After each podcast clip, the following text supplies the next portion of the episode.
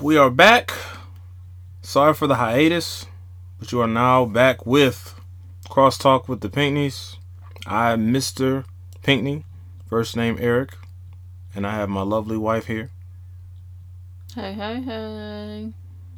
Uh, yeah. So before we get into today's topic, I want to just uh tell everybody we didn't forget about the podcast.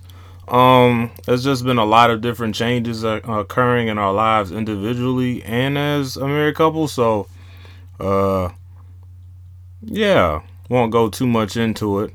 No, we are not pregnant. Nah, that yeah, that's not happening either. Yeah, that's that that did not occur. So yeah, we're, we're good on that. Yeah, for for certain.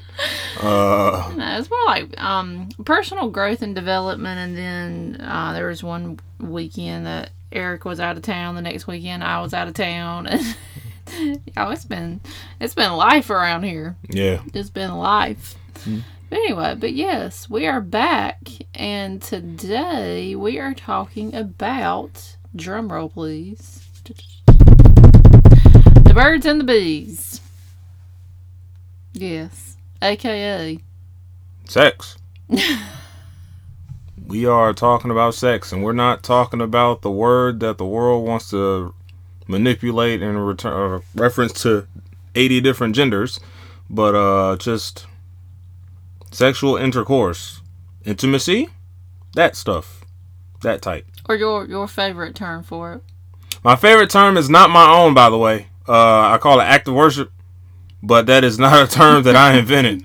Uh, shout out to the Perrys, Jackie Hill Perry. She's hilarious, but that is something I've adopted in my vocabulary, and I most definitely talk about active worship, or at least that's how I refer to sex Hey, uh, all the time.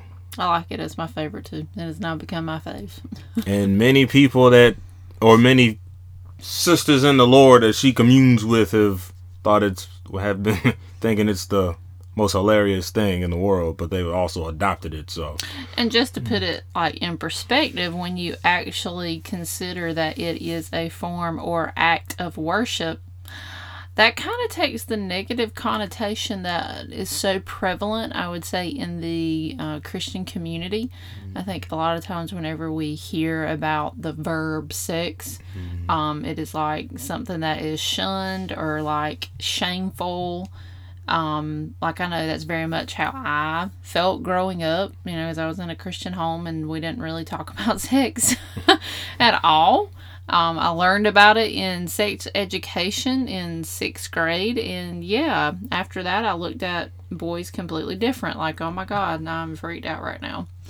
Um, but no, uh, sex is something that God created.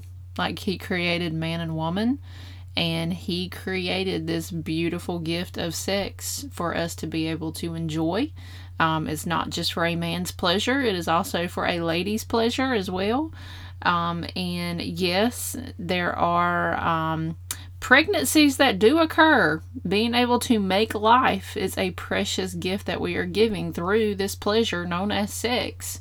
Um, but I think there are other um, other things that go along with sex, other things that you are able to experience, other gifts that are involved in that as well. What's your take on this, Pink? Give us some uh give us some thoughts going on in your head. I ain't gonna front. I'm kind of still kind of stuck on the fact when she said it is a, it is an act that men that is not only pleasurable to men but to women as well.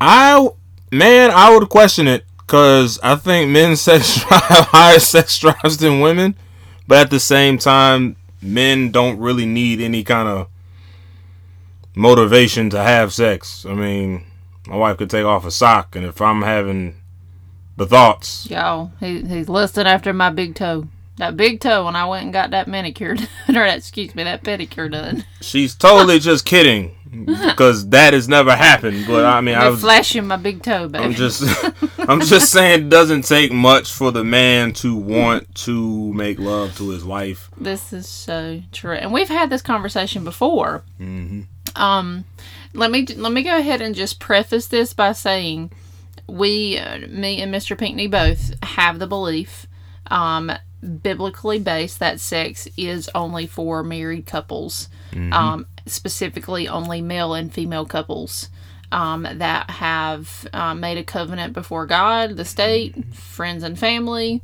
Blah blah blah. Yes, um, this is the specific type of sexual relationships that we um, believe in, that we think are acceptable in the sight of God.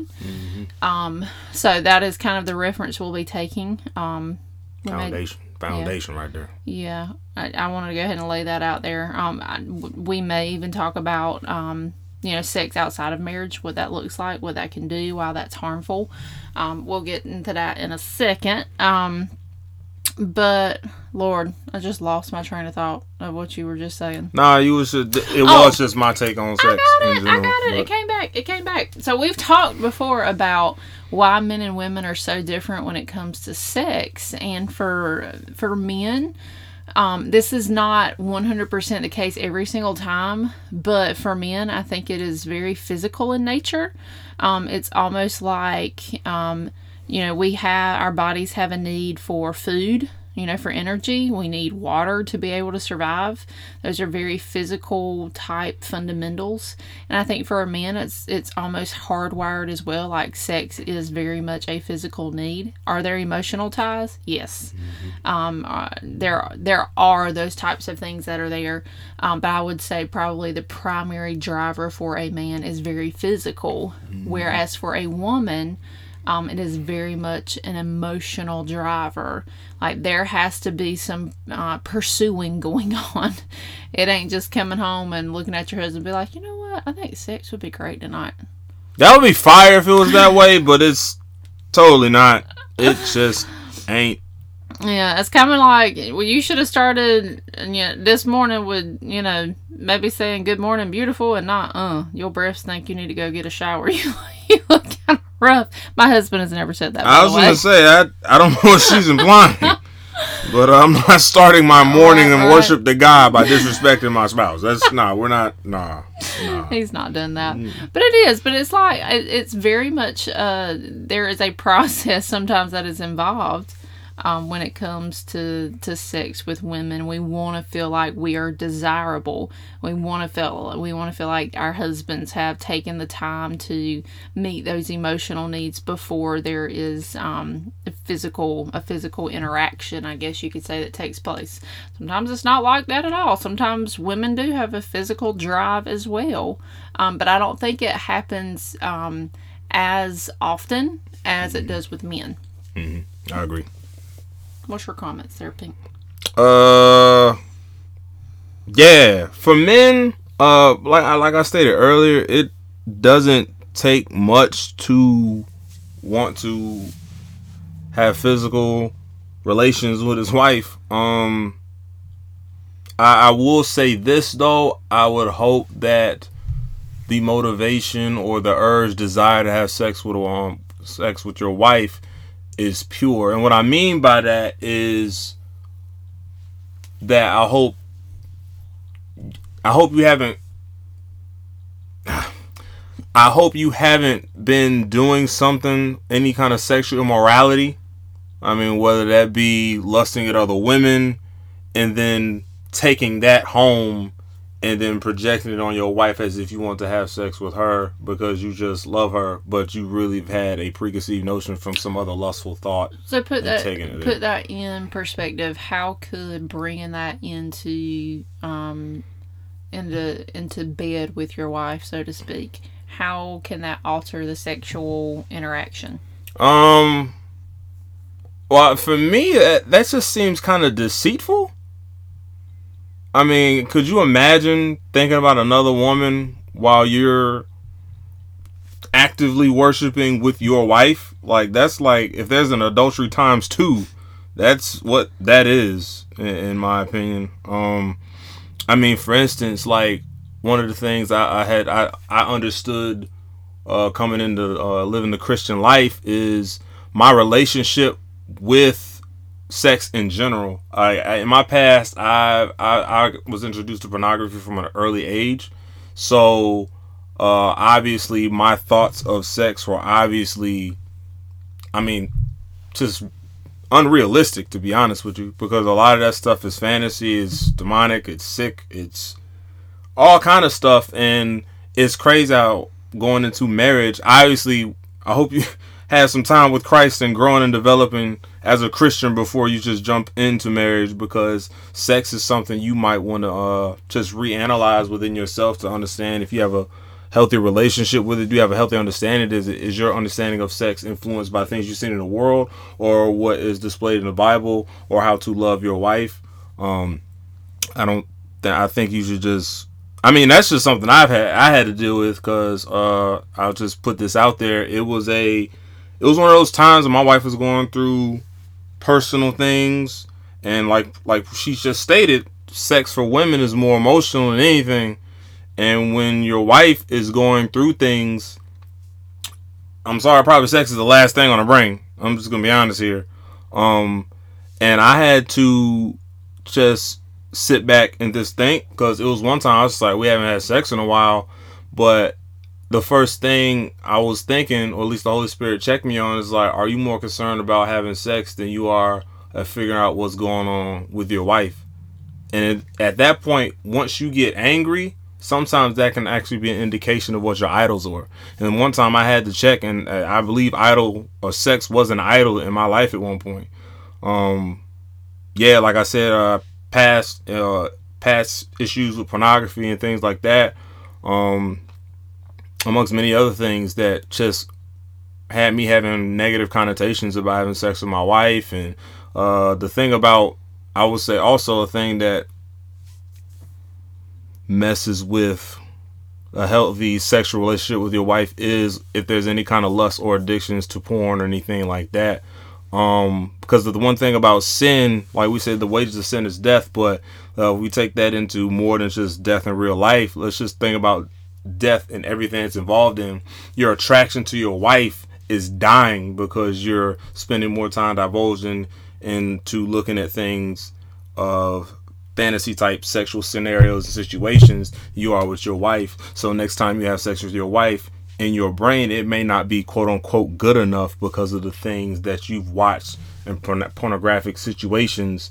Uh, it doesn't sit that because it sets a level of expectation that is higher and very unrealistic to what sex is actually like in a relationship, at least healthy sex and a healthy relationship with your spouse. Uh, you want to so it's actually interesting because I actually I, I think sex is a topic that not that is not talked about enough in the church. Mm-hmm. Most of the time, when you hear about sex in church, it is more in a negative context mm-hmm. of um, sex outside of marriage, mm-hmm. um, same uh, homosexuality, that type of thing. Um, but actually, biblically um, in First Corinthians chapter 7 this was Paul talking to the Corinthians and it, it was actually talking about how um, men and women like excuse me spouses there you go in marriage should actually have sex often say that again like two more times like two more times I'm gonna read it. How about that? In First Corinthians chapter five, verse uh, excuse me, chapter seven, verse five, do not deprive one another, except perhaps by agreement for a limited time that you may devote yourselves to prayer. Because obviously, what has to be first in our lives? It can't be our spouse that is number one in each other's eyes. It has to be the Lord. The Lord. So, yes, like that prayer time, one on one individual time is very important. So, it says you can make an agreement for a limited time, but then come again together. Why? There is a why here, so that Satan may not tempt you because of your lack of self control. Um, I'm going to have you kind of talk on this a little bit. Whenever we got married, um, Eric was still a virgin, so he had never had sex before. Mm-hmm. Um, but once we got married and he was able to experience sex, how did that change? Like uh, your desire. This is where the whole corruption of pornography sits in because I my my first sexual experience with my wife here was completely different from what I thought it was going to be according to the filth that I I had been watching as an unsaved person. So uh, I wouldn't say it was bad. It wasn't unpleasurable or anything because it was still awesome, but it wasn't it wasn't what I perceived it to be. So uh I wasn't mad or anything to be honest with you. I was like, oh, that's it, huh? so I know that sounds crazy out loud, but Thank you, pornography I mean, in Hollywood. yeah, you know what I'm saying? And it just shows how destructive that can be towards expectations set in marriage and so many other things. And I can, it really, once I just sat and thought about it, uh, spending time with the Lord, obviously on my daily devotions, and just really having those uncomfortable conversations with myself and confessing those things to God about some of the stuff I was dealing with, He slowly speaks back. And just says about, or tells me all about myself and how I've been deceived about what sex is. Sex is pleasurable, but could you imagine how much more pleasurable you would have had if there was no expectations in your brain? There's so many different things that uh, God's setting the boundaries of what is glorifying or se- how sex glorifies him in the proper context, aka marriage. Say two virgins come together and have sex. There's one, there's no one else in the past or anything to compare it to that's that's for one, because I mean that could be pretty hurtful to your spouse either or. If good gravy, if one of them is bold enough to say, "Hey, you don't satisfy me the way one of my past lovers did," you don't have to worry about that if you go into marriage pure. I'm not saying that if you don't go into marriage as two virgins, you're just hellbound. No, that's not what I'm saying. But it's just so many different things that you can experience in newness than it would be by a corrupted image based on what you've seen and not based off what God placed it to be. If mm-hmm. that makes mm-hmm. sense. Yeah.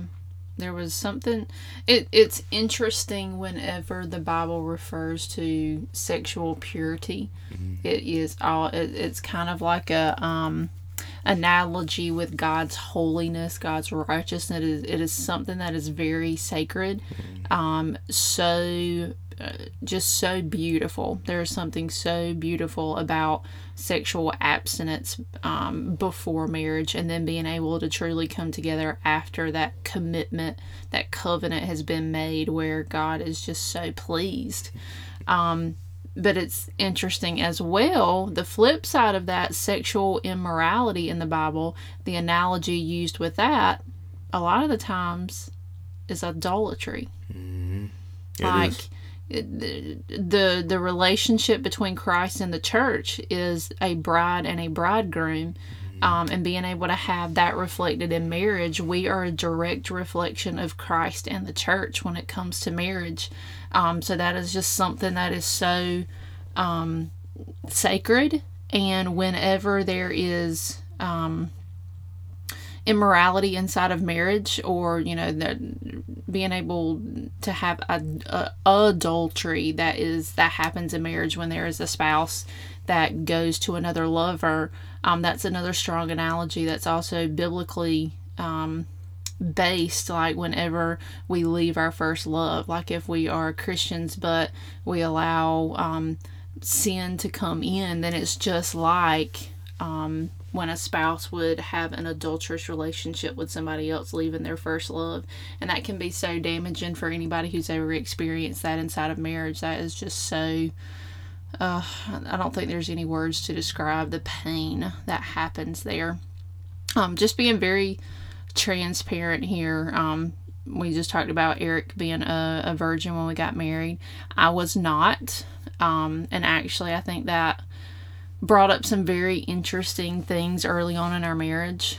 Um, I think, and actually, you, I'll, I'll ask the question: Did you feel in any way that you were being compared to uh, a previous sexual partner, maybe that I'd had, or that you weren't living up to expectations, or you felt like there was some unspoken um, expectation that was there? Like, how did how what was going through your mind knowing that you were going to get involved in a marriage with a woman who was previously sexually active? Um, I I would just say based off my own personal insecurities beyond sex, just in life, period. I kind of that's something you unknowingly go and bring into marriage, and sometimes, yeah, I thought I was uh being compared. I mean, she never said anything disrespectful to me out loud. To even make me assume anything like that. But in my brain, uh, just wanting to satisfy my wife in the best way possible. And I have this serious issue in life where I feel like I need to be the best at something at the first time. Like I mean, even at my new job right now, like I'm I'm expecting to be the best mechanic, and I didn't know nothing about cars or even how to change oil till last August. So I mean, uh, but I didn't. At the same time, knowing that my wife was previously sexually active, I didn't. I didn't hold that against her. I I'm a very self analytical person, so I mean, before I even give myself the uh, uh, uh reason to lash out. I kind of just pinpoint my thoughts and where they're coming from and what drives those thoughts. So, uh, but yeah, I mean, I had some some insecurities when it came to uh, satisfying my wife or having sex with my wife, um, Mrs. Payne here.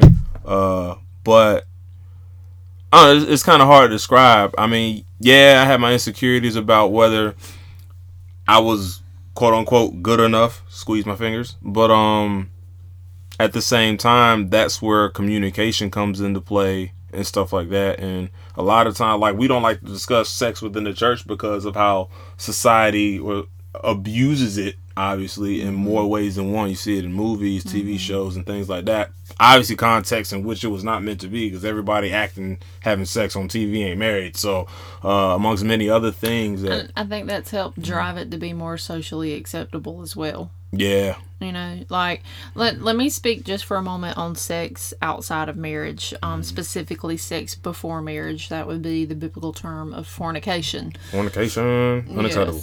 Yes, yes. Um, there is uh, a scripture that also Paul um, stated of flee fornication, mm-hmm. um, because it wars against your soul. Like, what does he mean by that?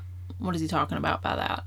Um, being a person who has experienced um, sex before marriage, I can tell you um, it, it does something to you emotionally and spiritually. Like, there are like soul ties that happen whenever you engage sexually with someone. You have that intimacy, you have that sexual intimate intimacy with someone like the bible describes that as becoming one flesh yep. and when that covenant that sacred commitment has not been made um, there's just something about that that just turns this beautiful gift of sex into something that is just i think the best way i can describe it, it is almost like a drug yeah like all sin mm-hmm. yeah. it's like mm-hmm it doesn't become this pleasant um,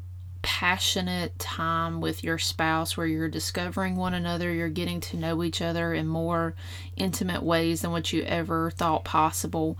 Um, because it is so much more than just physical. Like the physical is awesome, but there are so many spiritual and emotional ties with that. And when it's done outside of marriage, it almost creates this. Um, I don't I don't know how to describe it. It's it's almost like something that I that's expected that I have to give in order to keep that relationship going. This might not mm. be um, how it's described with everyone. Um, we have you know friends who um, who will engage in sex outside of marriage. Um, we do not judge them for that. That is something that they are going to have to come to terms with for themselves. You know, they're grown adults. Mm-hmm. um, we're not saying we got people in within the church that we know are committing fornication and we're just bypassing to let that be okay without rebuking them. That is not what we're saying. Just in case anybody was like, "Yo, are they just letting their friend?" Nah, we got friends that ain't saved, quote unquote, that do that. I mean, it's I mean, I I have saved friends that we live by the covenant in the Bible, and of course you have your unsaved friends who don't. But I just wanted to clarify that Thank for y'all for right defining quick. that. Thank yeah. you. Yep, there you go. Um. Anyway, but just to kind of wrap that up, like I know it it did damage to me. Um, it obviously brought some issues into our marriage early on um, of just some some sexual scars that I had of um, not feeling good enough. Like, women are horrible with body image. My body was never, ever acceptable to me. I still have struggles with that as well. I mean, I've lost over 100 pounds and I still have self worth, body image um, issues that I'm trying to work through. Um, but there's just, I don't know, it, it, going back, it, it really does feel like it's a type of drug where you want to break away from it so bad, but it's just something that just has a hold on you. And it's like whatever you do, you cannot break free of it because it is just so deep. Mm. There is, I know for me personally, there was this deep root. Um, to be approved, to be affirmed, to feel like I had worth. And one of the ways that I found that was um, giving away myself sexually to partners or to people I was involved in, and it really damaged me emotionally. Um, I had a very hard time trusting people whenever me and Eric first started courting. I had a very difficult time trying to trust him because I'm like, you know, what is his agenda? Is he just being nice to me because he wants something sexually from me? Um, there were walls up for a while, and we had lots of talks about sex, and you know, we're very transparent with each other through that, um, which I think helped us so much when we first started our marriage. Um, of being able to be very open and not having surprises like that. Like I couldn't imagine uh, on our honeymoon night being like, "Oh, by the way, I've had sex before." Like that would have been a very awkward conversation. we were very open and honest about that for sure. Um, oh, there was one other thing I wanted to hit on. What was it? Um, I can't remember. But this is one that's coming to me. Um, communication is so important when it comes to sex inside marriage. Mm-hmm. Once again, we are talking about sex inside of marriage that is appropriate. Mm-hmm um and y'all it's just it's a beautiful thing and i i don't I don't have the words to describe of how wonderful it is. Ah, it just came back to me of how wonderful sex is inside of marriage. Asking this question to you, when have you found like what has been going on in our lives, our relationship, when you have found sex to be the most um, satisfactory, when it has felt passionate and deep and just very uh, fulfilling. When I've genuinely spent time with my wife throughout the week. Um, and that's not just sitting next to her, but conversing with her, uh, getting to know what's going on with her spiritually, having spiritual talks, uh, not just say everything has to be spiritual, but just to be fully involved in the, the events that's transpiring in my wife's life uh, is more of a. It's like a. How do you say it? It's like a a spiritual aphrodisiac in a sense. It's kind of mm-hmm. like you're setting the stage for it to happen. Not to say you have an agenda. Hey, I'm gonna go spend like eight hours a day with my wife. So that's called manipulation. Yeah, that's manipulation. that's that's not cool at all. Um, but when you're just honestly no distractions, just like your relationship with God is the purest when there are no distractions or that distractions have been minimized or whatever. Uh, when you're spending the quality time with your spouse and just loving on, and get to know her, uh, read books together. I mean, I think the most dangerous part uh, of our core relationship was when we were actually sticking to all the boundaries and rules because it was so pure, but at the same time, the purity was attractive. And it was just like, mm-hmm. I really want to have sex with her right now, but I'm not.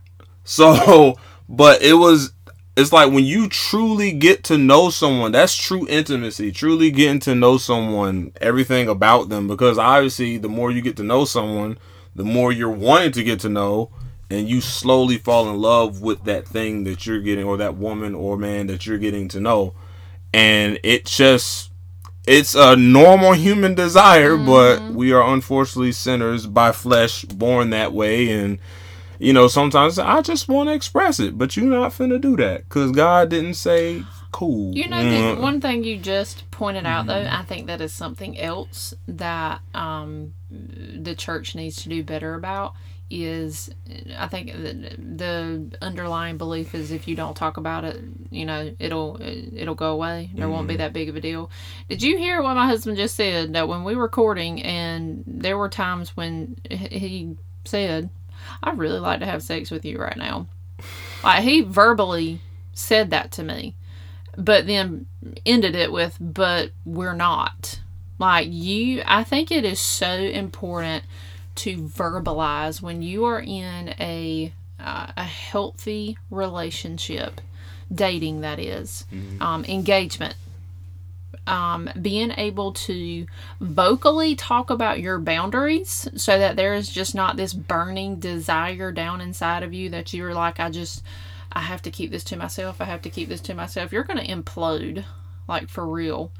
Um, but that, I, I can't tell you what that did for me of knowing that my future husband found me desirable, found me attractive, but then protected that sacredity, that sanctity of marriage by saying, I, I love you more to be able to step back and save that for our married time. Um, because one, I love God first, and I don't want to be disobedient to God, but two, I want to show you how much I want to protect that, how much I love you, um, and how much this is worth waiting for. You are worth waiting for. He knew some of my sexual scars, and I- like it was, it was even double um, for me. Like the desire to want to share that with him in appreciation of saying thank you for seeing me as me, um, and not treating me like a piece of meat, not treating me as um, uh, uh,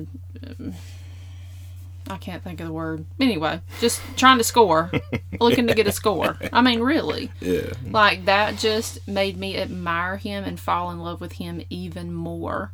Um, to see that I was precious, that I was valuable, and that he wanted to save the intimacy with me at a time when God would be most pleased and that we could get the full benefits of what that felt like. You know, I felt like somebody's leftovers. I actually uh, had told Eric, You don't want to marry me. You are sexually pure. You are a virgin. Um, and that is so special. You deserve to have your first time with someone who is pure, someone who is not damaged, who is not scarred. Um, but thanks be to God, he was able to turn those ashes into beauty and to be able to redeem that inside of me so that we were able to enjoy, you know, our honeymoon. We were able to enjoy the next level of sexual intimacy when the time was right. So don't give up hope. You are not damaged goods. There's nothing that God cannot repair inside of you mentally, emotionally, and physically um, if you just give it to Him. Uh, that's saying uh, once we're in Christ, we're new creatures. Mm-hmm. So it would literally, it would literally be sin for me to think of her less than pure, even though she had been in sexual relations prior to our relationship. Like that's just I, I don't know. That sounds Satanish to me. I don't, I don't hold that over her head or something. I, I don't know. I, I just, yeah, our, our story was very unique uh two different paths two different backgrounds so many different factors but um, We're still figuring it out. two years in yeah two years in we're still figuring it out and a half, baby. Two and a half. You Yeah. hit at half. 2.5 yeah so but um for i would recommend anybody courting dealing with any kind of sexual immorality or anything like that well let's just stick to the courting first. If you are courting you have a spouse i recommend or you have a spouse in mind i recommend that y'all read the five love languages. Yes. more no i'm not even gonna say more so. I would say for both the man and the woman because i didn't really understand myself or what my love language was i mean of course my love language for me back in the day due to my own insecurities and scars is just my wife called me attractive and i'm good to go like you know but i mean because i mean a lot of life a lot of times in my younger days as a young person adolescent I was called ugly. So I mean, after a while, I just believed it. So I mean, but uh, I found out quality time was my uh, love language, at least primarily. And uh, words of aff- no words of affirmation were, and then quality time was second. And for my wife here, uh, you can. What was yours? It's very interesting because our mind changed. Yeah, it was weird. When we were Mm. dating, my love language was more quality time because we didn't get that time to spend with each other. So I really wanted that. Um, once we were married, we took kind of kind of reevaluated and looked at it again. And actually, my top is acts of service. I don't want you to tell me what you're gonna do. I want you to show me. I want you to come along beside me and help me, Yep. which is huge because I was not like that at all. Um, and then I think my second was physical touch. So, and that is not necessarily sexual in nature. Um, I'm a very touchy feely person anyway.